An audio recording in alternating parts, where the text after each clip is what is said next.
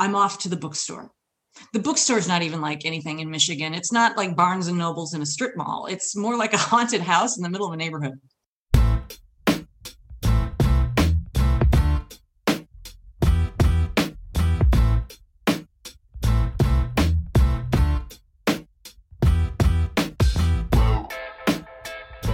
Hey there, and welcome to Grit True Stories That Matter. Grit is a weekly podcast about stories, the personal, narrative kind of story, and the people that craft and tell them. Each week, a storyteller will tell one of their stories and then break it down with me, Sean.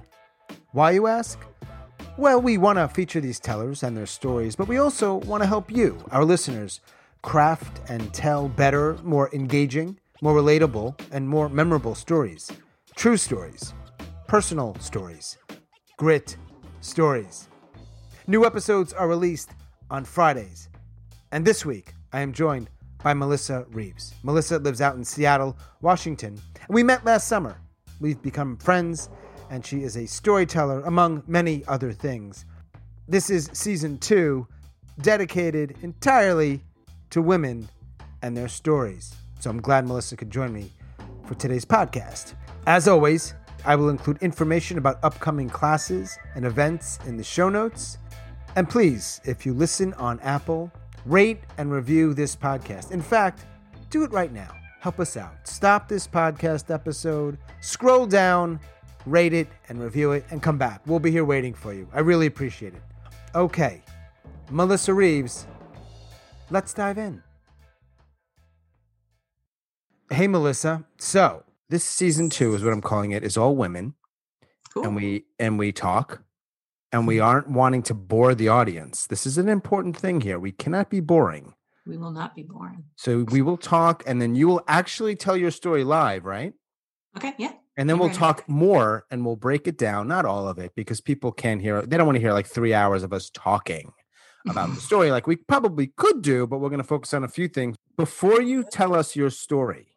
I want to know how and when and why you got involved in this kind of storytelling. It was January of 2019. I had just gotten fired. I was in a very low position. I was very lonely. And my marketing director at my theater, who's one of my dearest friends, Kent Whipple, was teaching this class already. He had already gotten quite a bit of success as a storyteller. And he had been dabbling. He thought improvisers were crazy talented and he would never do that. And then he went into stand up and he didn't really love that but he found storytelling and he started Mhm. to teach the class. And so I took it every week and it just came out of me, Hmm. came out of me. And I think it's because, like in improv, you know, oftentimes we would make up monologues on the fly, but this was really interesting to me because it, they were true stories. Mhm. You had to mine your own life. Mhm. And so every week I just couldn't wait to get to his class. The last class hit, and I'm so sad because it's given me life because I'm so depressed about getting fired. I just started crying on the last day. I was like, I don't want this class to end. And I begged him, I'm like, can I get back into your next class? And he's he shimmied me right up. So I took his class twice in a row. Just I I did my first story. And I remember I did my first story and it was the Santa game. And he says, I think you found your medium. I Mm. think I, I think I did. I usually would never ask somebody about the story before I hear the story, right?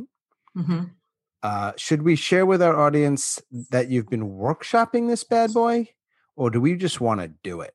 My opinion is is that we would be showing the Right. audience how hard we work to create these six or seven minute stories. You know, and Right. that the fact that I have been workshopping it and struggling with it. Right. And it's never probably done.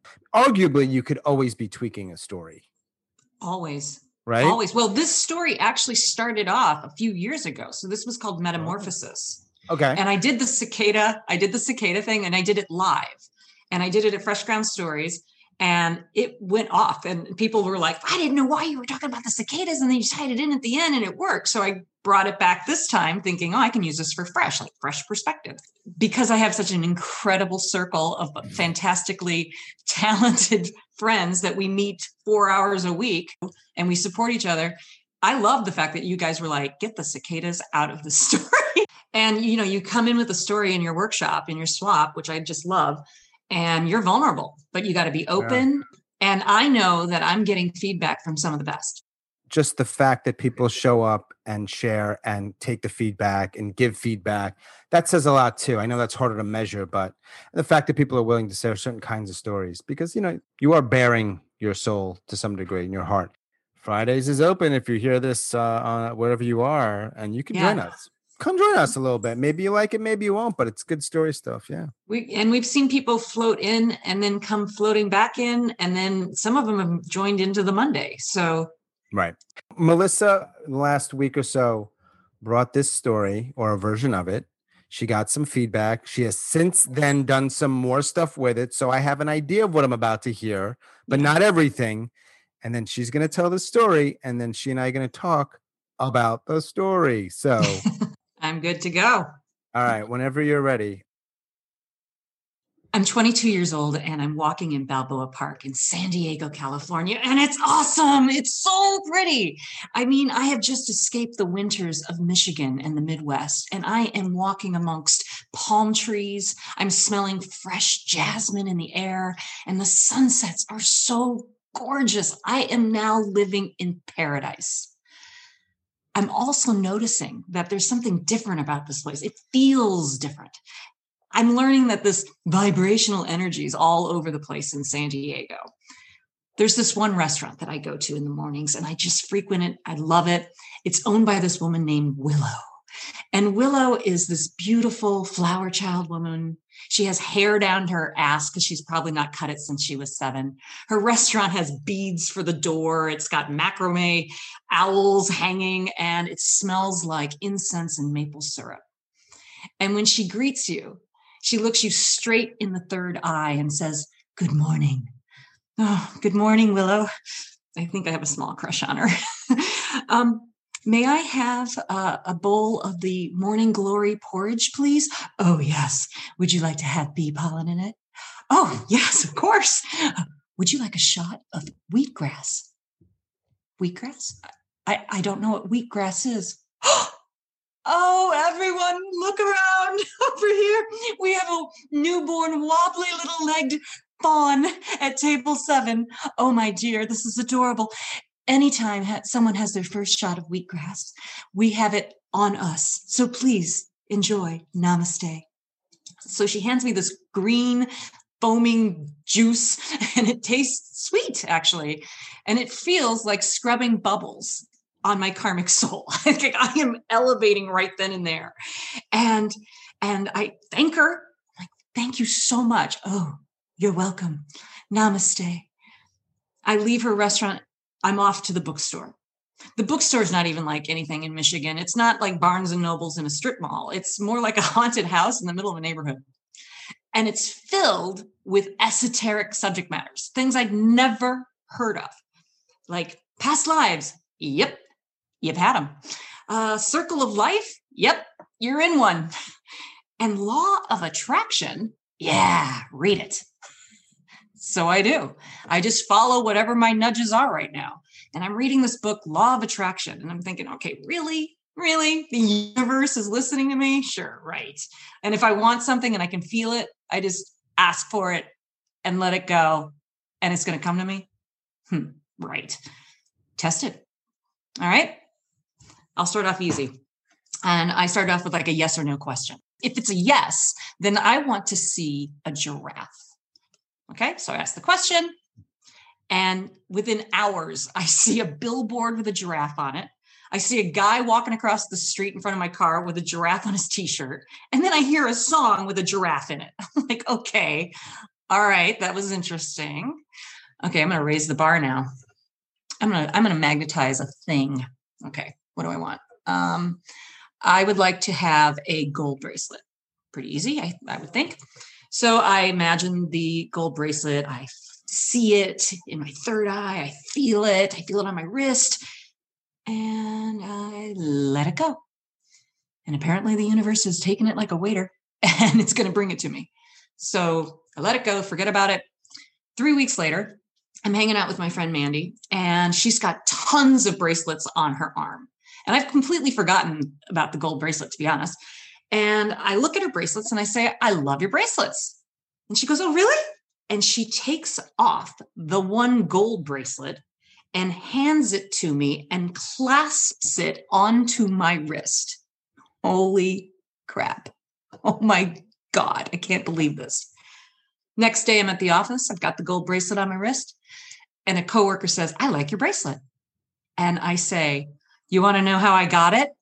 And then I hear in my head, Don't brag. Do not brag. I magnetized it. And as I said those words, that gold bracelet, without any prompting, just breaks off my hand and falls to the ground. Oh my God. Oh, I, I think I just pissed off the gods or whoever I'm talking to. And then it was more like, no, we just want you to know that we're real. Kind of freaked me out, gotta be honest. Like I now knew that I was a part of this, this power I'm I'm I'm associated to something. If I think it through enough and I feel it, I, I can create things. But it, it scared me a little bit. So I proceed through life and I continue being able to magnetize things. We all can. And I do the house and the car and the kids. They're great. God, they had I had them. The the marriage, uh, keeping up with the Joneses.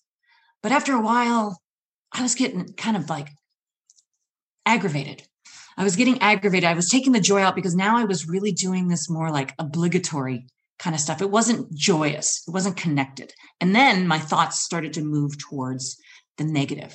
I started looking and feeling and thinking only about the resentment I had in my marriage. I hated credit card debt and I hated my job.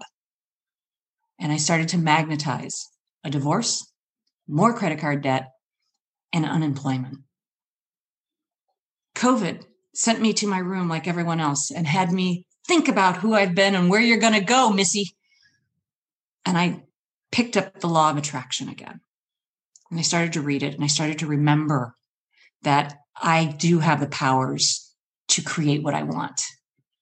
And I I realized that I've I've gone through a lot and I've been resilient and I'm I'm a part of all of it. It's all who I am. I'm sitting on my deck and I'm looking out at six in the morning, this gorgeous sunrise right behind the Cascade Mountains in Seattle, which I've also attracted. And I'm feeling actually grateful now. I'm grateful for the journey that I've been on. And I shut my eyes to meditate. And I look into my third eye, and there's Willow.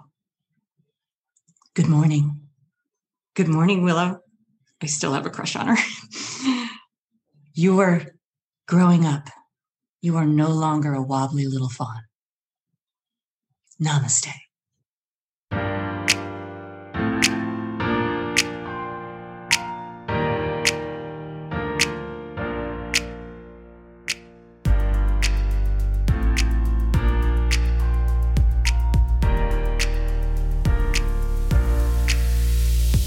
How do you feel about telling that that story into a green light? Mine's a white light. Okay. Yeah, my feel? camera. Yeah. I I have gotten used to it over the last, you know, year and a half. It's like you stare at it. I actually when I'm telling a story, I I tend to not look at the audience as much mm-hmm. because they they might throw me off. Right. a live audience, I love it, but like on the camera, I want to look into your eyes, so I got to look into that camera as much as mm-hmm. possible. But you kind of look at yourself too. After working that story mm-hmm. and trying different things, how do you feel about it now? You like it? I do like it. I feel I, I had a really hard time finding the conflict. And you know this. And I had way yeah. too many artistic, you know, like, I'm going to be a cicada. And you guys shot right. that down. you squished my cicada analogy. And I appreciate that. It feels, well, it's true. It's really true. That is my journey on this. It's funny because I was supposed to try to get called on Monday for the moth. Yes. To tell this story. And mm-hmm. Sean, I got so blocked. I could like I could not get in. That's and so I kind of feel like universe told me it wasn't ready because I still was not in it's the, the stick shift had not gotten smooth, right? Because I could not find that moment where I talk about the resentment of my marriage, the credit card debt, oh. and the oh. hating of my job. So that's the stick shift because someone's saying you, you're too happy, everything's working out too much. There had to have been a part of your life where it didn't work for you but the thing is it's law of attraction i know that i created it all right, right. so if my energy's on something it's negative i'm going to get more of it You had to figure out how to take that and then actually put it into the story. to get it in there. Yeah. Right. Because if, if you don't have conflict, you got to have conflict. I mean, if you don't have conflict, and then I don't think these are synonyms, but they are sort of overlapping with conflict and tension and stakes and all these things. Uh, and sometimes I get confused by those words because I probably use them incorrectly. But do you think stories just can't be good without them? I think it's important to have something in there because then it shows the journey of the story, right? You have to have that transformation. So in this particular story, my transformation is, is that I'm kind of dumb about what my powers could be, right? And then Uh-huh. I wake up because I learn about law, law of attraction. And then it goes to another spot where I start using it incorrectly and I get a negative reaction. And then I come Mhm. back and I reassess myself and how I'm uh, approaching life with my thoughts and my energies and my feelings. And I come out. And now here I am. There is definitely an arc here. I needed that. I needed that spot where it got dark because it was true. I mean, it was, it's been a six, six year dark. it's been a six year dark and I'm done with it. I've learned a ton. I'm back like driving, I'm driving the car now. So you had to figure out what to include, how to do it. Takeaway number one. Let's see if we agree on this. You need conflict. I, th- I think there needs to be some. Yeah, Yeah. I do. And conflict can also be stakes. I think that those are like, you know, the the, the problem. So in in in the entrepreneurial coaching that I do, there's the problem. What's Yeah. the problem that you're solving, right? Sure. So there's problem and then there's solution. So that problem could be conflict, you know, like I don't have Yeah. what I want. There's Yeah. a conflict there. So I think that's Yeah. a really um good starting point for people who are often not sure where to start to know what the conflict is. What's the problem in the story? usually the problem so the inciting event like the thing that causes the the, the journey to start is let it's leading you to the aha moment right the aha when you realize something so in in this particular story i realized i had lost touch with my true powers hmm i'd lost touch with it i was i was miserable things weren't great so i have to start in the opposite place before i've realized this and it, it for me i do a lot of time travel in my stories and a Yeah. lot of my stuff starts around 22 my Oh, wow, San yeah. Diego time has like if you think about like you've heard a lot of my stories, a lot For of sure. stuff happened for me in in that age age range. hmm And then, you know, how do you time travel, right? Like that Yeah. that's an art form in itself. You could probably teach a, teach a, an entire workshop on how to time travel seamlessly.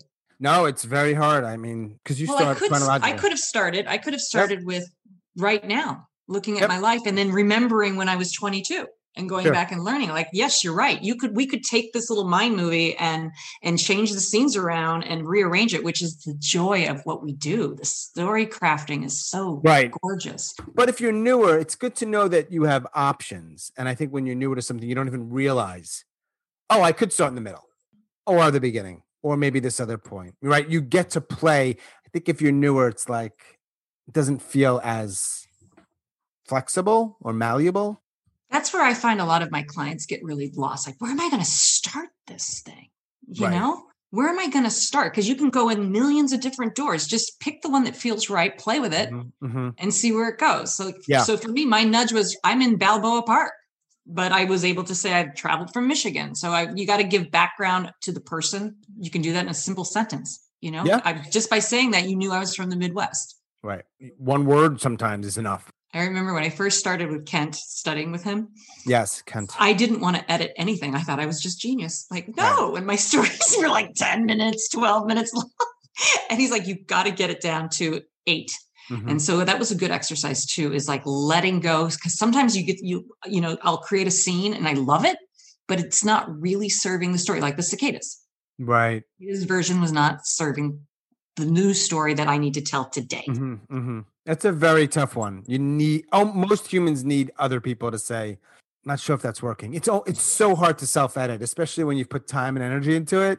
Mhm. I mean, the cicadas. I'm not letting the, you know, the cicadas. It's like, well, I guess if seven out of eight people said you should, and we all are well intentioned, we have your back. Yeah, give it some thought.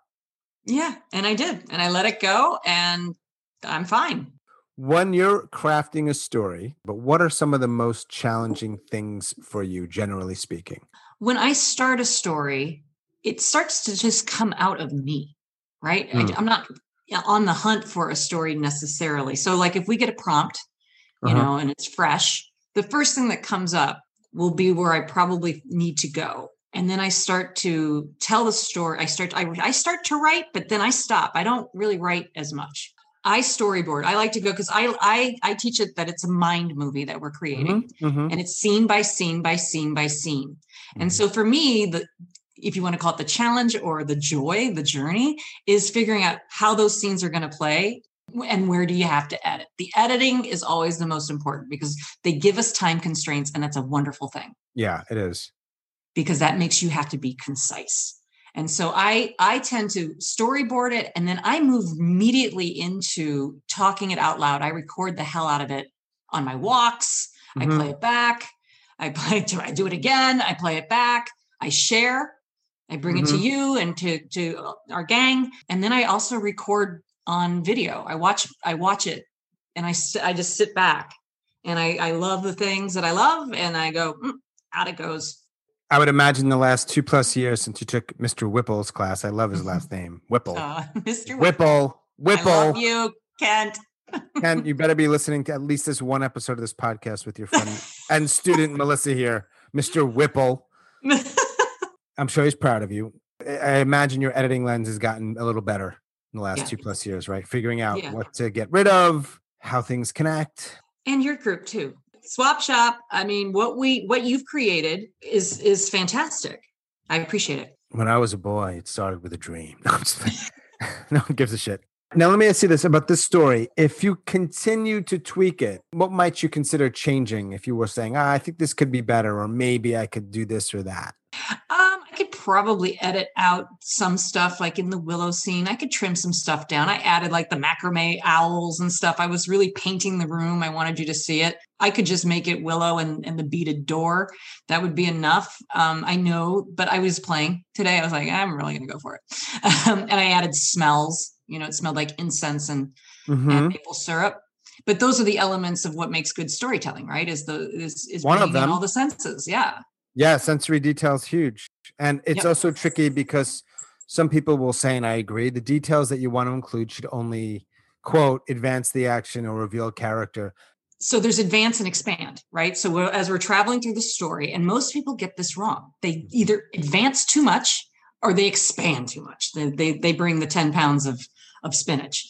And there is a balance to it. So you have to go from scene to scene, but when you need to expand, I think that's really important. So play in there. So, like for the Willow scene, which my feedback consistently from everyone was they loved the Willow scene. Right. So I, I I felt permission that I could expand there. The giraffe scene, I mean, I could probably cut that and just say I saw the billboard and the guy with the t-shirt. Um, Yeah. The bracelet scene, that was really important though, because that really did freak me out. I don't know. I, I could probably trim something from the bracelet scene. That nothing here is wrong or right. It's just Exactly. stuff and different people will feel differently. The, the other thing is, is that you want to be compelling. You want people leaning in. You want them to not wonder what the hell you're talking about. So they're wandering away, wondering, well, I don't even know what law of attraction is. You know, I hope I showed you what it was. If you don't cover some of the basic stuff, like the relationship, how where are you in life, mentally, physically, spiritually, you know, in your setup, people will wonder. They'll stop listening to you. Like I, I oftentimes will see new storytellers say things like, "So when I was a kid, I was, you know, with my dad." and I'm like, stop. How old are you? Like, I think it's important to say your age at the beginning because it gives us a mind fr- a mindset of where you are, so that we can imagine you Mhm, and we can relate to you. Because most of us have been 22. mhm. But if your story starts when you're six, I got to know that. I got to see six year old Sean. or something that Mhm. if, saying you're in kindergarten does the same job. Yes. It doesn't need to necessarily be a number, but give us an idea. One of your points here is if we start thinking about how old is she? I'd like, uh, wait, I, we're not listening. Right. You can't be engaged. And that's my fault as the storyteller. And then we're going to lose it and probably check out because then you went on to something else and now we can't follow that. And now we're going to look at our phone. Boom. Boom. is exactly it. So, you know, storytellers have an obligation. We have an obligation to entertain and inform. That's important, but not so much like I don't have to describe myself of what I looked like when I was 22. I just showed you my attitude. That was enough. If the audience goes, I remember when I was 22 and an idiot, idiot too. you know, that's good. Mm-hmm. Then they're jumping in. They're not wondering. They're just joining in on you. They're watching the movie with you. I mean, and a storyteller needs to paint this movie or create a mind movie without some of the things that movie makers get. You with your voice and your words. Yeah. right? And all the things that they can lean on, we don't have. So it's truly just your words coming out of your mouth. That's all we have. And we have our pace and our tone. I tend to be known to be a little more performative. So right. I think I have a small crush on her. um, may I have uh, a bowl of the morning glory porridge, please? Oh, yes. Would you like to have bee pollen in it? Oh, yes, of course. Would you like a shot of wheatgrass? Wheatgrass? I, I don't know what wheatgrass is. Oh, everyone, look around over here. We have a newborn, wobbly little legged fawn at table seven. Oh, my dear, this is adorable. Anytime someone has their first shot of wheatgrass, we have it on us. So please enjoy. Namaste. I've been an actor my whole life. And so for my style, you know, I become Willow. And on a podcast, that might work real well because mm-hmm. you can you can see her because you can hear her a little more but that's not everyone's style and that's okay because i know a lot of storytellers that don't do what i most don't that's one of my things but I, I love that you just touch on dialogue because i think dialogue is absolutely such a colorful element a mm-hmm. lot of people will say they'll do a story they'll be like and then my mom told me that i shouldn't do that I'm like, right. well, why don't you show me that your mom, how did your mom tell you that? So the different way would be like, then my mom said, you can't do that. Different. Hugely different. Mm-hmm. Adds texture. And much more interesting mm-hmm. because you've, you've, you've you've layered it again. We have a lot of art. It's fun doing these stories and certain moments, a little bit there, a little bit there is all you need. Yep. So let's make pretend somebody's newish to this mm-hmm. and they hear this. Is there a, a, a secret pro tip you could give them? Trust that your stories are interesting. So many times I hear people say to me, I don't have any stories. No one wants to hear my story and then when i start mining with them their stories and i start to say well so so what where were you in life at this point how were you feeling and they start to open up then they start to realize oh my god i am interesting i do have wisdom to share of course you do mm-hmm, the older mm-hmm. we get the more wisdom we have mm-hmm. and so embrace it because i think that storytelling heals storytelling connects us relates to another person. You know you, your my story is my story that i just told. You, you're not going to live my law of attraction story. But was there something in there? Was there something in there that you pulled out of it that wouldn't? huh? Well it was interesting because i have a friend that i i ran i ran it through stephanie rogers mm-hmm. and she said i got to get my law of attraction books back out. Right. So so it may inspire someone who's already kind of dabbled in that subject matter. And if it doesn't, that's fine. It doesn't matter. Like you said, if it was entertaining, then I I did my job. And, and it's so worth pointing out a good class is more than just somebody, the teacher, knowing stuff about stories that you could read in a book, which matter and are important, and you're applying them and giving feedback. But what you're saying is like you're t- like a teacher, I think, should be the one of the people that are saying, no, really, this shit's interesting. You're interesting. We're going to make this more whatever, right? Well, in the business storytelling stuff that I do, it's yeah. really interesting because one of the most important stories that in business that's told is usually the founder's story, like how the heck this company even came into its own being. Because there was one guy that had invented rolling papers out of kombucha water. And he starts off his presentation and he's like, Yeah, the world is like creating papers horrible on the environment. He's doing all this stuff. And I'm like, can we just take a time out?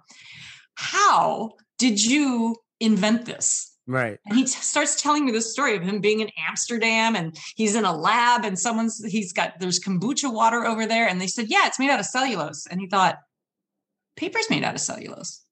Huh. Maybe I could grow it. And he did. And he, he, he created this paper. And then his friends were like, dude, this is the best stuff for, for my weed. and and now that's his founder story. And now whenever he enters into any pitch, he starts with that story. So we said earlier in the when we were talking that you use story for your work. So story fruition. So Kent's changed my life. When I was unemployed, uh, I started storytelling, and then I'd already started pitch coaching at the Seattle University's business plan competition, and I turned it on its ear. I said, "Ugh, boring problem, solution, addressable market.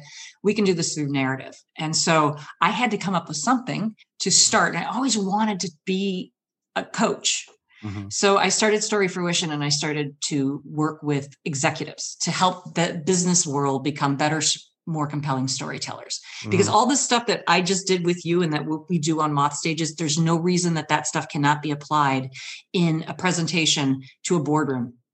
Oh yeah, among other places, sure. yeah, right? right. A, right. a, sales presentation. There's yeah. just so many reasons, and and it's caught on, and so I, I do that. That's my day job.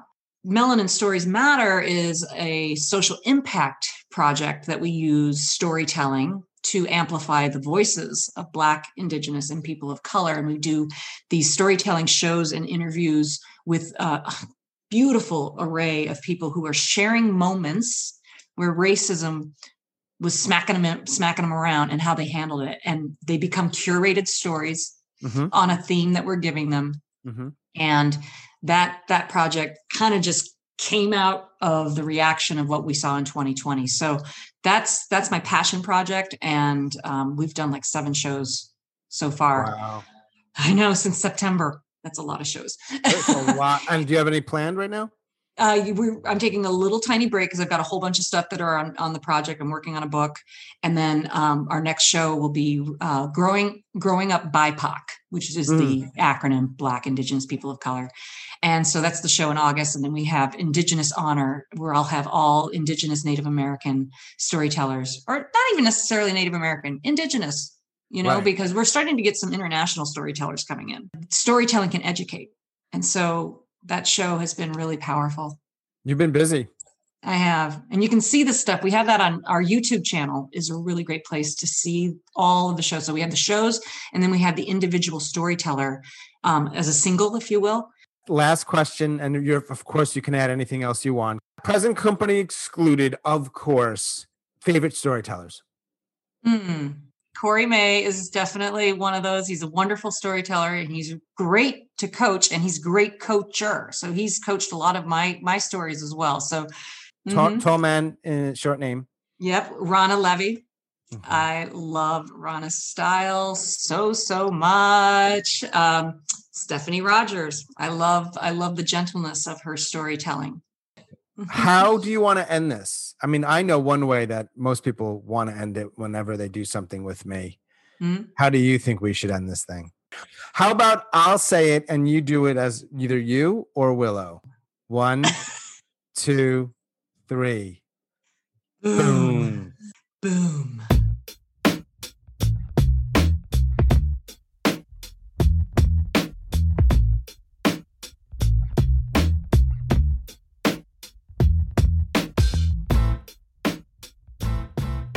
Thanks so much for listening, and special thanks to Melissa Reaves for telling her story and breaking it down with me. Check the show notes for information on upcoming classes and events, including the 99 Second Story Slam. That is all for episode number 30. Boom.